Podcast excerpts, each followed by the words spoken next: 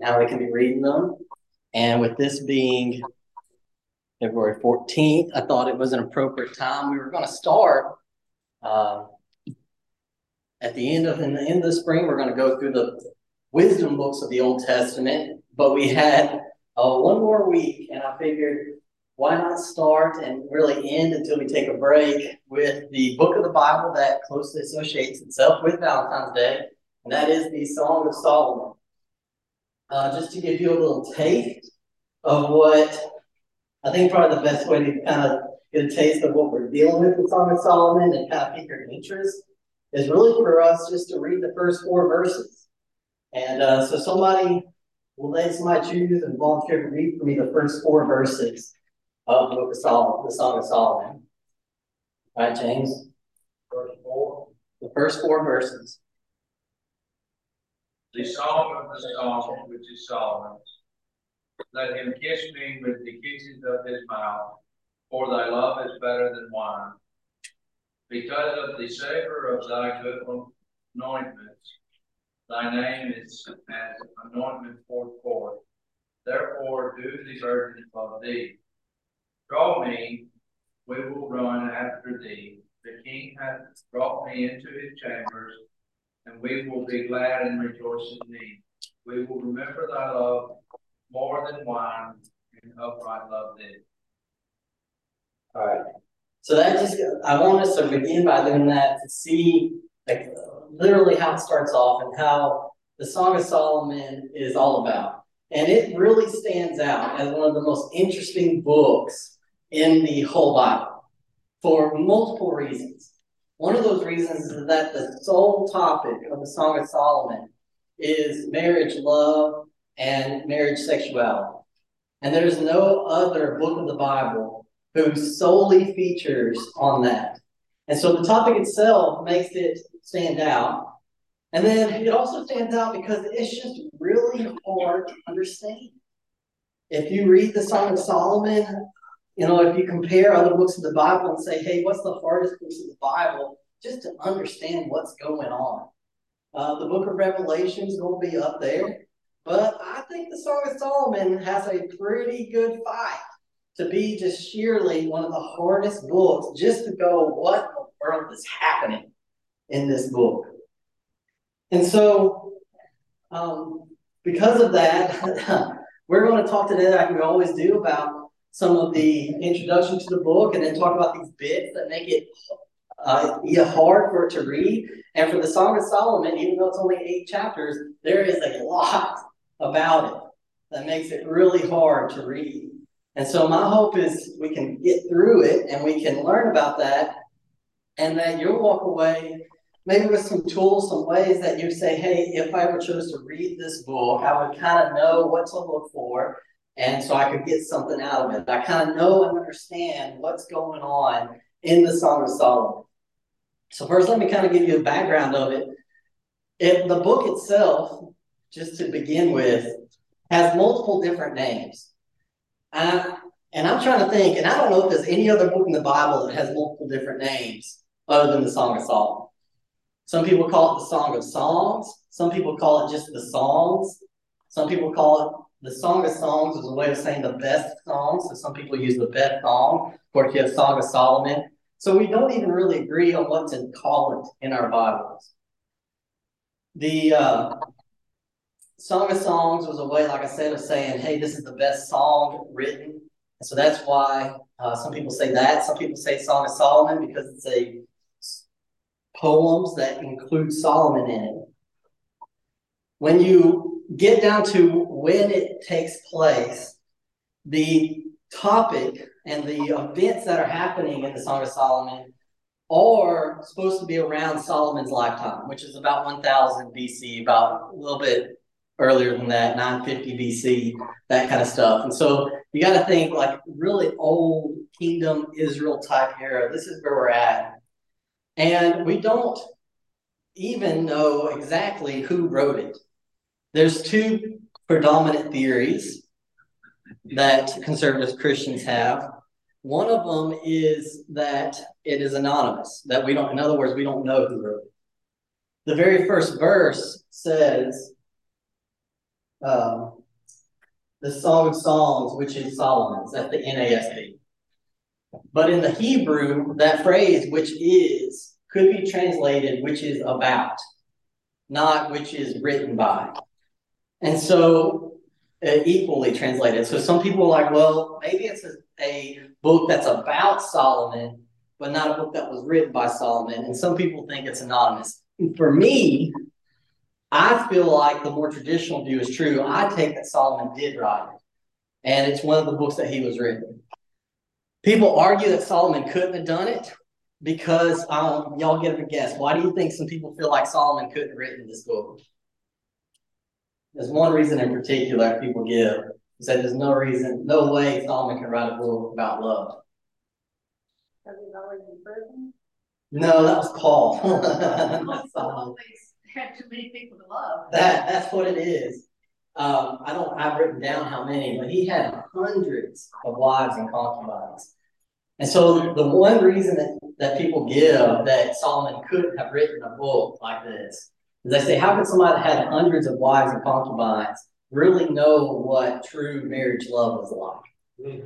And I I still prefer the idea that Solomon wrote it, but he wrote it early in his lifetime when he was still very faithful to the Lord and had not accumulated that sort of wives.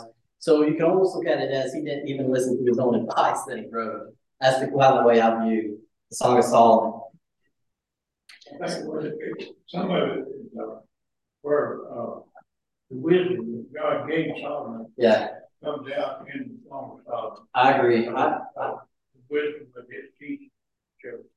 I agree totally with that. That you can see there's wisdom in the in the book. In fact, it's usually listed among the wisdom books.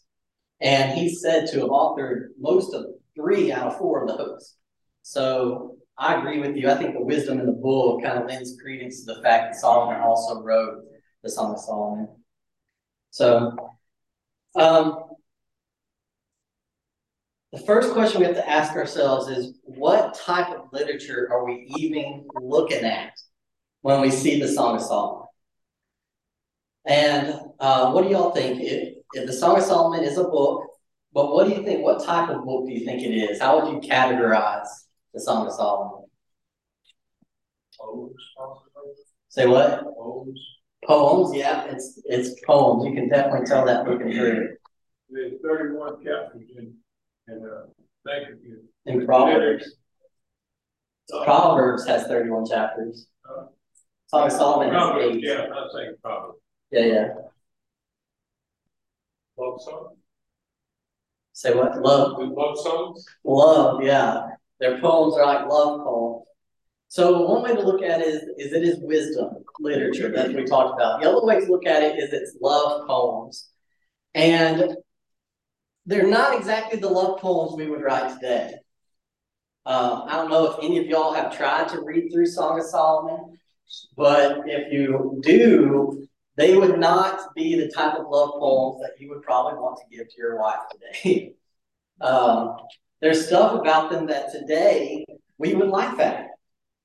Like he compares the wife's teeth to the fact that she basically has all of them. You know, that's probably not something you want to say to your wife. Boy, you're beautiful because you have all your teeth. You know, you don't. You know, we don't really do that anymore. So even though it's a love poem, there's there's aspects of it that we don't describe people that way.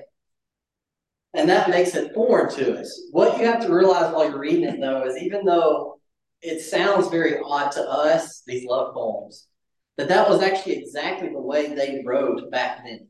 We have examples of love poems from Egypt. We have love poems from Old Babylon, and they sound very similar to the Song of Solomon.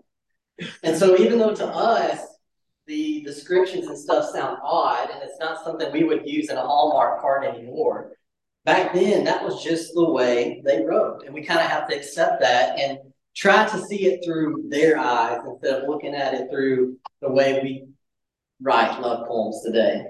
Can you imagine getting something about your teeth in a Hallmark card? yeah, that's right. Um, it, that was uh, That one was is interesting, but you got. Uh, then I think you know back then maybe you know they didn't have dentists back then, so somebody having all their teeth probably was something you wanted to point out to them, you know, that they had all their teeth. And so that's kind of the first messy bit when we talk about the Song of Solomon and what makes it difficult is it's a love poem, but it's not love poems like we would write. And the realization that you have to have while you read is that even though it's not love poems you would write, this was exactly the way they did it back then. And it would not have been unusual to them, even though it's very unusual to us. The second messy bit we got to get over is how to actually understand what Solomon is trying to teach. So that, that would be the question, be like, what exactly Solomon trying to teach us? What tool was he using to teach us? Uh, again, assuming that Solomon wrote it in this.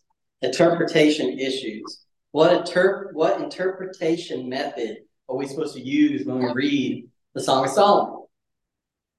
And of all the books of the Bible, besides probably Revelation, there has been more theories and more thoughts and more debates on what tool we're supposed to use and what lens we're supposed to use when we look at the Song of Solomon than any other book in the Bible. Because think about it. I mean, if you read the gospel, you're like, okay, this is a story and it's a historical story. It's a, about real events. And you know what it is when you read the gospel. You read, you know, Leviticus, okay, okay, this is Old Testament law. And I know what this is. I know how to understand Old Testament law. Song of Solomon is just not that clear. What was Solomon, in my opinion, actually trying to do to teach us stuff? And so there's three predominant, uh, really four predominant theories on what he was doing. And I'm ranking these in order of horrible interpretation and don't recommend at all. But some people still believe them, so I'm going to mention it to what I actually think is happening in Song of Solomon. So to me, the worst one that's out there, but some people believe this, and I don't know how they do, is they believe that the Song of Solomon was not written by Solomon, but is older than that, and it was actually a part of a pagan ritual. Because there are nearby pagan rituals where a female deity and a male deity would get together, and when they got together, that would produce, produce fertility for the land, if I can say it that way. It would make the land fertile when they got together.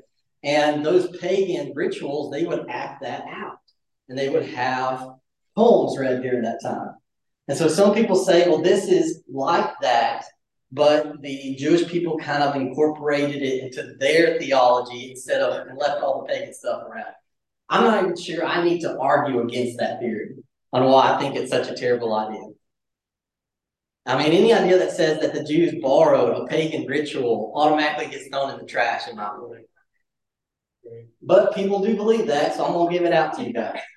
The second one, um, that's a little bit better, that's a modern, more modern idea, is that it's a drama or play. Essentially, there was in about 600 BC Greek plays that um, were spaced out about as long as the Song of Solomon is and they would usually have three main characters. We'll talk about that in a second. And so the Song of Solomon in this view is a play with acts, and there's an actual plot or story that happens in the book. The reason I don't like that theory is one, nobody knows what the plot is. Nobody can agree on what the story is in the Song of Solomon. So that makes for a terrible play.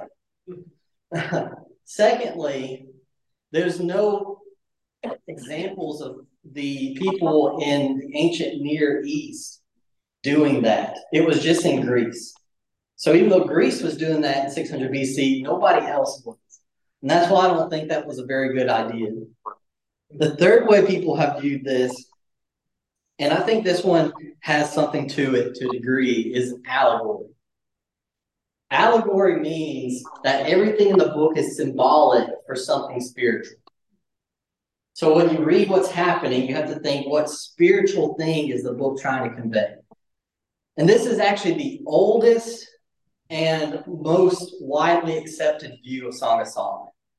The Jewish people still today believe that the Song of Solomon is an allegory describing God's relationship with Israel.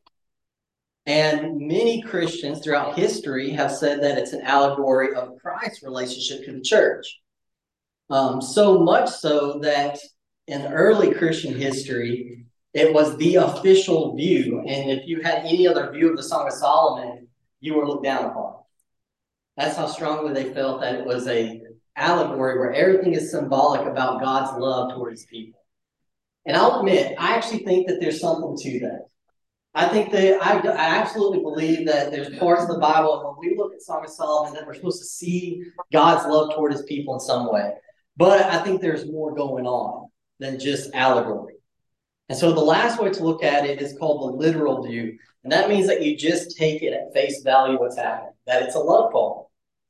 And the, in the literal view, the Song of Solomon is a group of love poems describing marriage, love, and marriage sexuality. And that's just what it is. And that's one I think is probably really the best explanation because you're just taking the poem at face value. That's what, in my opinion, what they meant to be taken as, especially when compare them to the fact they have copies or um, similar poems in their era in other places. So, why do you guys think that even though I would argue that we really need to read it at face value, that for the most of Christian history and Jewish history still today, people have shied away from that and wanted to view it more as an allegory of God's love towards people. Why do you think people have shied away from a literal understanding of what's happening in the book? It talks about in other parts of the Bible that we are the bride of Christ. Mm-hmm. Isn't that something? Yeah, we'll actually read that verse. That's not a isn't it, what you Yeah, at home. yeah, That's something that you two share as a couple. That's what Christ wants us to be with him. yeah. And as believers. Yeah, and I think to watch you read that passage of Ephesians 5 in a second. But there is precedent saying, hey, God, Christ's relationship to us is similar to a husband's relationship to his wife. And I do think that's one reason, you know, Christians especially have historically gone that direction with the Song of Solomon. Why else do you think people have tried to avoid the literal understanding of the book and thought of it more as an allegory to spiritual things? Well, because it wouldn't be canonized if it were that necessarily? Because it's like Esther is, I was just trying to go through, but is God's name? He's mentioned, I saw at least one time. I know he's mentioned one time in there. Yeah. Yeah. You know, I think for some of it is uh, people have couldn't believe that there could be a book with the nastiness, as James put it, uh, in the Bible like that, and it be literal. They're like, how is that literal? How can there be a book like that in the Bible? Uh, and we're not going to read the worst parts today, but trust me, it gets worse than what we are going to read today. And I think that people have struggled with that. And we'll talk about what the benefit is to look at it as a literal thing and what we miss out on if we don't see and read it literally like I think we should. But that sexual relationship is kind of a taboo subject. Yeah. Yes. Everybody does it, but nobody wants to talk about it. It's less taboo today than it used to be, which it probably contributes to the fact that today more people are real willing to do it literal. But even today, you know, people still cringe a little bit about, even though it's even within the context of marriage and the world. Yeah, absolutely. It's, it's a subject, people want to talk about happy things and what they gotta look forward to, not the death and destruction. Yeah, um, you don't get much, you don't get any death and destruction in No, this book. I, I wasn't meaning that it's in that book. Yeah. I'm just meaning it, it's not a happy subject, so to speak, you know? Not a typical subject that you talk about in the Bible. Right, yeah, that's right. So we talked about, you know, the, the problem that it's a love poem, but not the way we write. We talked about how people can't even agree on what it means. The third problem we have to overcome is how many main characters are actually in the book. And you wouldn't believe that this actually is an issue, but people, we can't even agree on how many main characters there are in the Song of Solomon. Um, a more recent view is that there's three. This is particularly people that think it's a drama or play. So the three main characters are the woman, and then she has for her actual lover, who is a shepherd. And then she has Solomon, and Solomon actually plays the antagonist. He's the bad guy in this view. And so the in this view, in the three character person, it's all about Solomon trying to get the woman away from her actual love, which is a shepherd. And this is a more recent view. The problem with that view is not only is it recent, but you have to divide up who says what in the book because it's not like there's speaker tags saying, oh, Solomon says this. Your Bibles might have that, but that's the Bible translators putting it in there. In the Hebrew, they didn't have speaker tags. You have to decide who is talking when on your own. And it's really hard to decide okay, is this Solomon? Is this the shepherd? Is this the woman? It gets real complicated. The more traditional view, and my view, is that there's just two it's Solomon and the woman. And in this view, Solomon's the good guy, he's not the bad guy. And um, all the places that it's the man speaking, it's Solomon. When it's the woman speaking, it's the woman. It's not as nearly as complicated to figure out who says what. Uh, but it's amazing, like I said, when we talk about the Song of Solomon, that it's hard. I mean, how can you imagine reading like a gospel and you don't even know how many people are in the book? That's where we get when we get Song of Solomon. Like we can't even agree on how many people are in the book.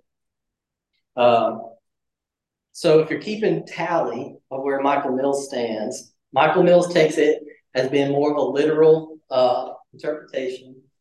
He thinks Solomon wrote it, and he thinks it's primarily just two main characters making Solomon the good guy, not the bad guy in the book. That's where Michael Mills stands.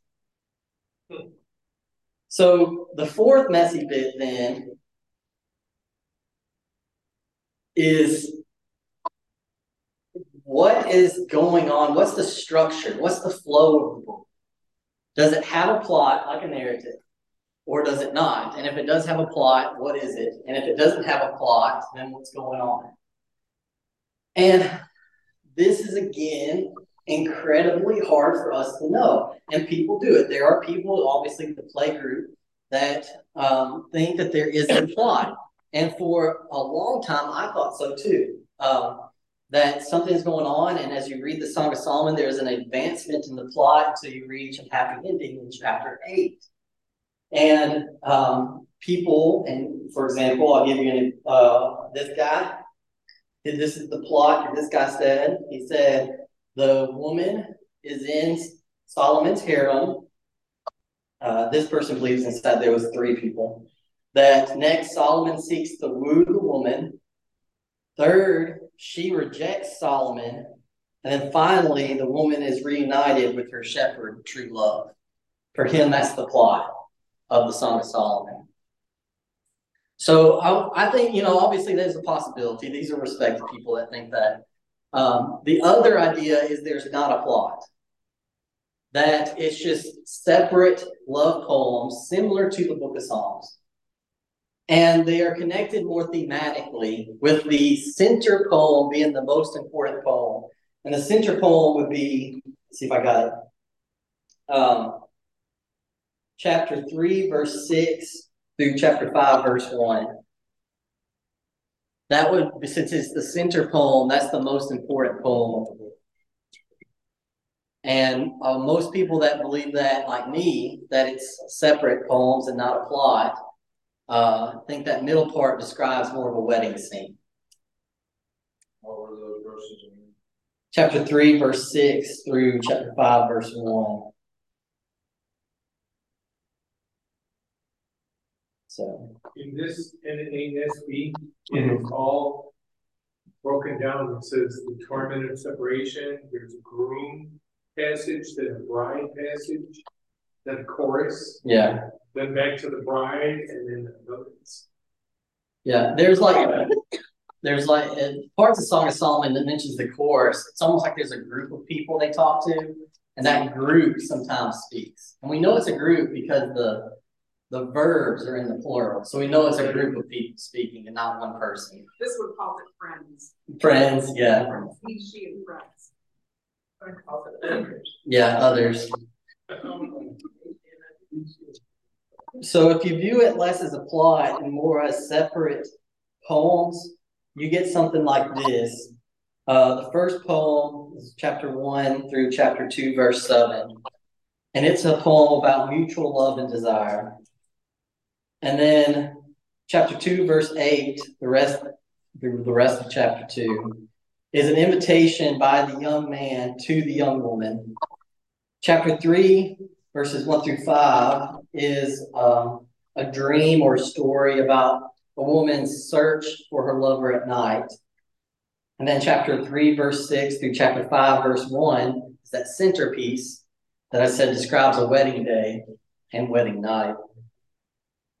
Um, chapter 2, 5, verse 2 through chapter 7, verse 11 is another poem about a woman's nighttime search of her lover. And this is one of the reasons I think there's not a plot because the outcome in chapter seven compared to chapter three is completely different. So that's why I think it's two separate. There's not supposed to be a plot. It's just two separate poems that are on a similar topic. Yeah, slideshows. And then you have chapter 7, 12 through 8, 4, which is the young woman's invitation to the man. So it's flipped from earlier. And then finally, the rest of chapter 8, starting from verse 5 to the end, is closing words about mutual love and desire. So that would be an outline, for example, of somebody like myself who doesn't think there's a plot, who thinks it's just separate poems uh, put together, with the centerpiece being the wedding. So, how do you think um, you have to make a decision if you're going to read it. You know, is it going to be a plot, and is it going to, or is it going to be unconnected poems? How do you think your decision affects the way you understand what happens in the book?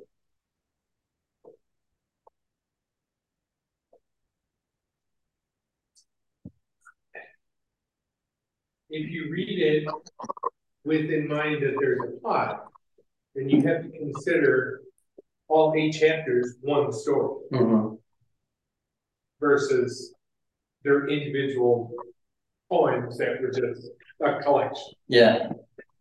That may or may not be the same story that happens over the course of a few years or a few months. Mm-hmm. It's something that is just in general. Yeah. Yeah. And so if you think of it as a plot, you almost have to connect the chapters together somehow and relate them to one another. Yeah, look for a theme that's thriving through everything. And it's especially different if your plot involves three people and Solomon's the bad guy, because then you have this extra, some of the words that would be taken positively, in, my view, would be taken as negatively if it was Solomon saying it and you think Solomon's the bad guy. So you would you would read something and, and it would be something you're like, oh no, that's bad because you think Solomon's saying it and Solomon's bad. So that would completely change the way you would look at that passage if you think it that way. What's the religious What's the religious what? purpose of this? That's a great question. And we're about to, we were actually going to go to that next. That's a good transition. So I phrased it a little differently. I said, what should you look for when you're reading this book? But like you said, was, in other words, what's the religious purpose of having a book like this in the Bible? Uh, and I'll throw that question out to y'all first. What do you think is the benefit or the purpose of having a book like this in the Bible? Why would God put it in there?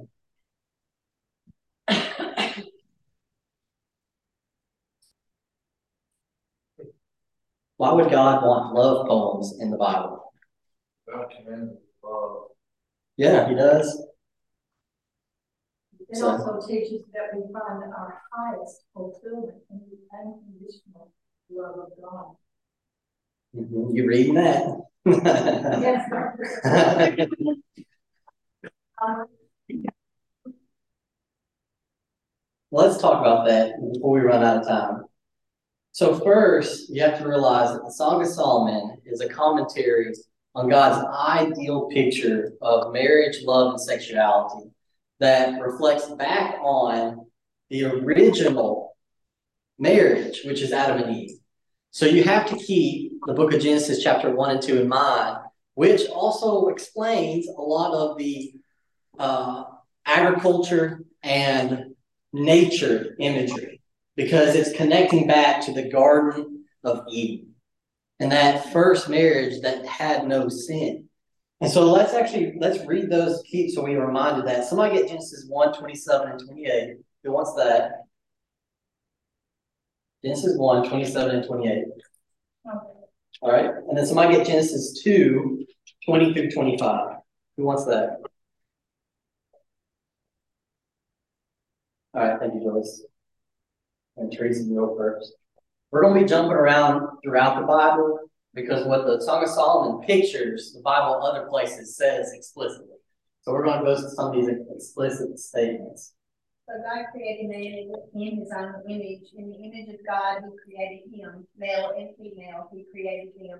God blessed them, and God said to them, Be fruitful and multiply, and fill the earth and subdue it. And rule over the fish of the sea, and over the birds of the sky, and over every living thing that moves on the earth. All right, and then Joyce. This is the like a zoomed in, more detailed version of what happens in Genesis 1.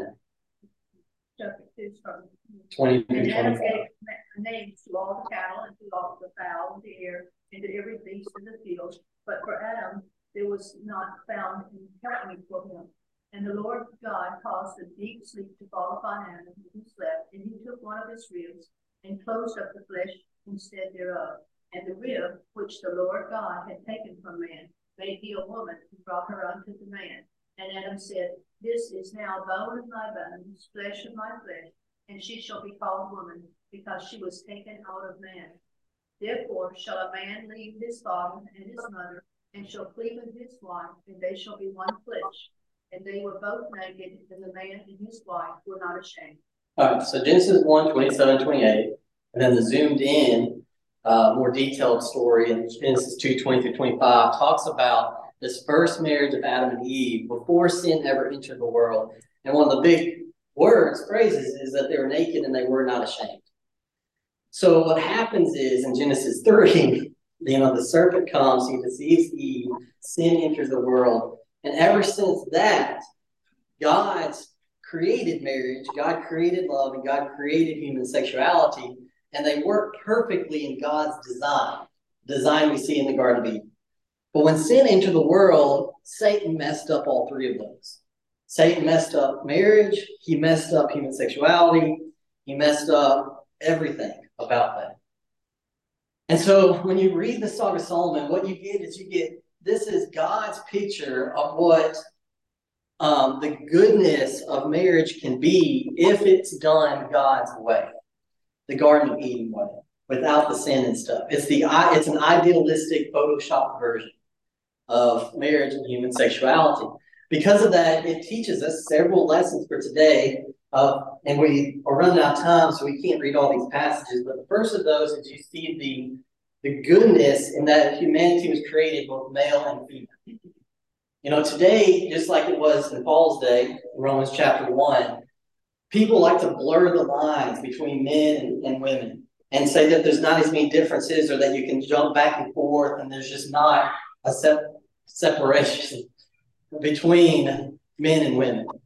But the Song of Solomon corrects us in that and says, hey, there is a goodness and there's a blessedness that comes when men and women are fulfilling their God given roles as men and women, as distinct uh, genders. And so that that is one thing you see from the Song of Solomon. Secondly, you see that love is a positive thing. And so um, we won't read that passage, but uh, chapter 8, verses 6 through 7 uh, is a beautiful passage about love. And so as you read it, you can write down, this is a micro tip, write down all the ways that it describes the, the blessing of human love and how good human love is done God's way. The third thing it teaches us is that human sexuality is good and a blessing if it's done the right way, which is in the context of marriage.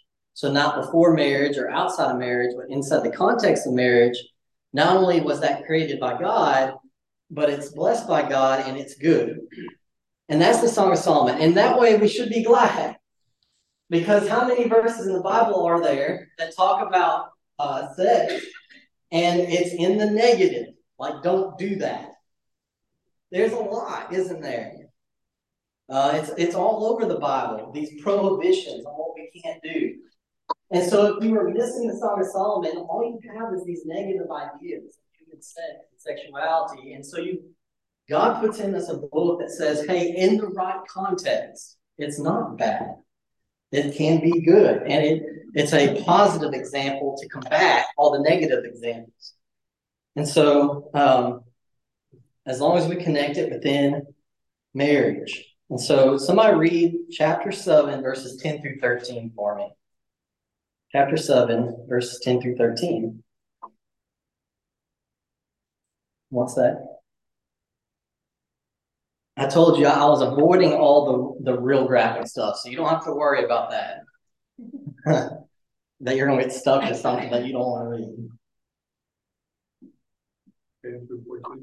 13, yeah. 10 through 13. I am my beloved's, and his desires for me. Come, my beloved, let's go out to the country. Let's spend the night in the villages. Let's rise early and go to the vineyards. Let's see whether the vine has grown and its buds have opened, and whether the pomegranates have bloomed. There I will give you my love. The mandrake have given forth fragrance, and over our doors are all delicious fruits, new as well as old, which I have saved for you, my beloved. So a beautiful passage about two people talking about going somewhere. Mandrakes were aphrodisiacs back then. So it's there's a little like innuendo there by mentioning mandrakes.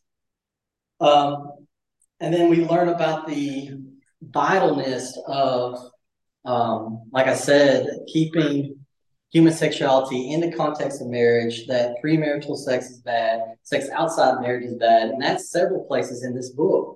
So somebody read verse chapter 4, verse 12. I got three. They're all one verse. Chapter 4, verse 12. Who wants that? Joe.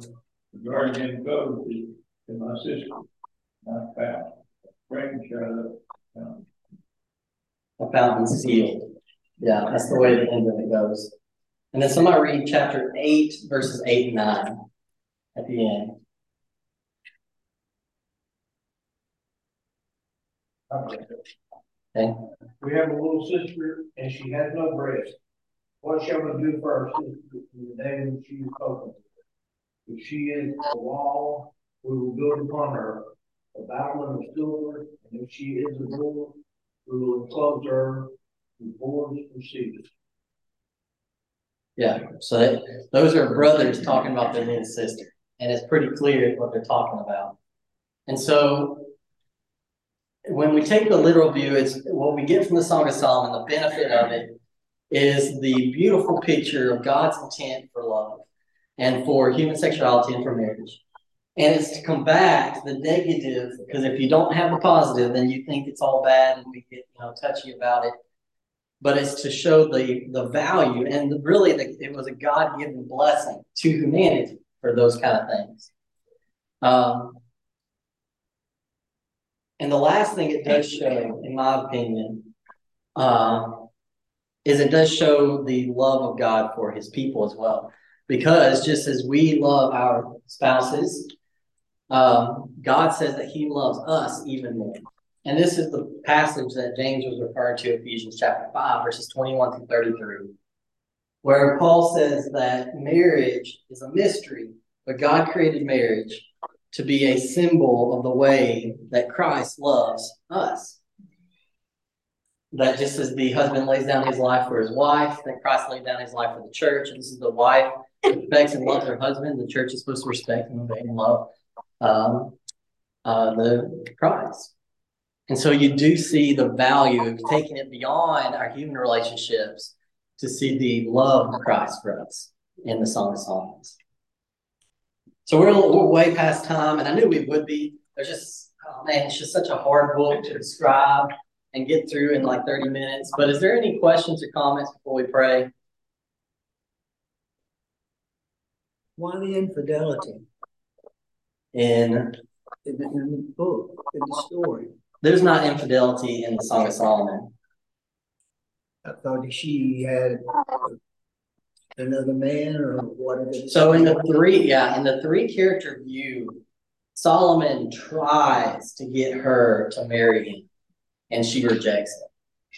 So there's not infidelity. Um, it's an attempt to get her to join his group of women, and she rejects that in favor of the poor shepherd. That's the three character view that I don't I don't believe in, but yeah. So in the in the view where it's just Solomon and the woman, and Solomon's the good guy, then there's no infidelity. I mean, there's no infidelity either way, but there's definitely not infidelity that way. Does that make sense?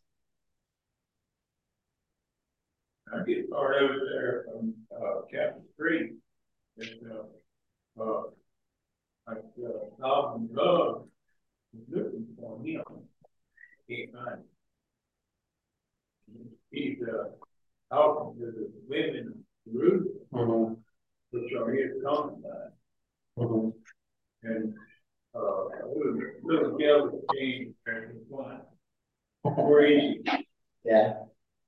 Yeah, you can definitely see why some people view um, Solomon as being more of an antagonist in the story.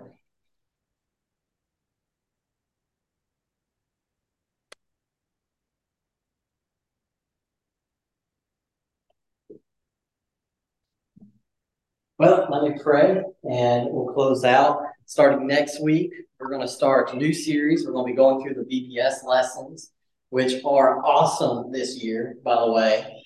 And uh, a series that I would do even if it wasn't VBS. So you don't want to miss those five lessons that we're going to be doing. It talks about the proof and the arguments that our culture makes versus what the Bible actually says. And it's those these five beliefs our culture holds and how that conflicts with the five things that Bible says. And it's a really good series. So we'll be starting that next week and do those for the next five weeks. Let me pray.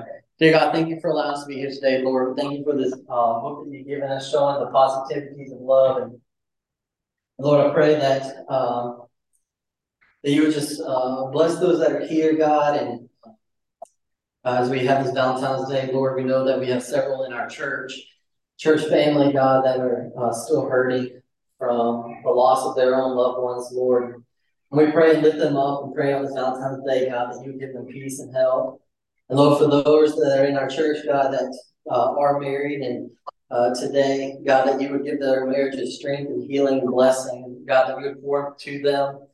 And Lord, I pray that they would be the marriages that you call them to be. Jesus, thank you for loving us so much that you died on the cross for us and help us to be people that live sacrificially like that as well. It's in Jesus' name I pray. Amen. See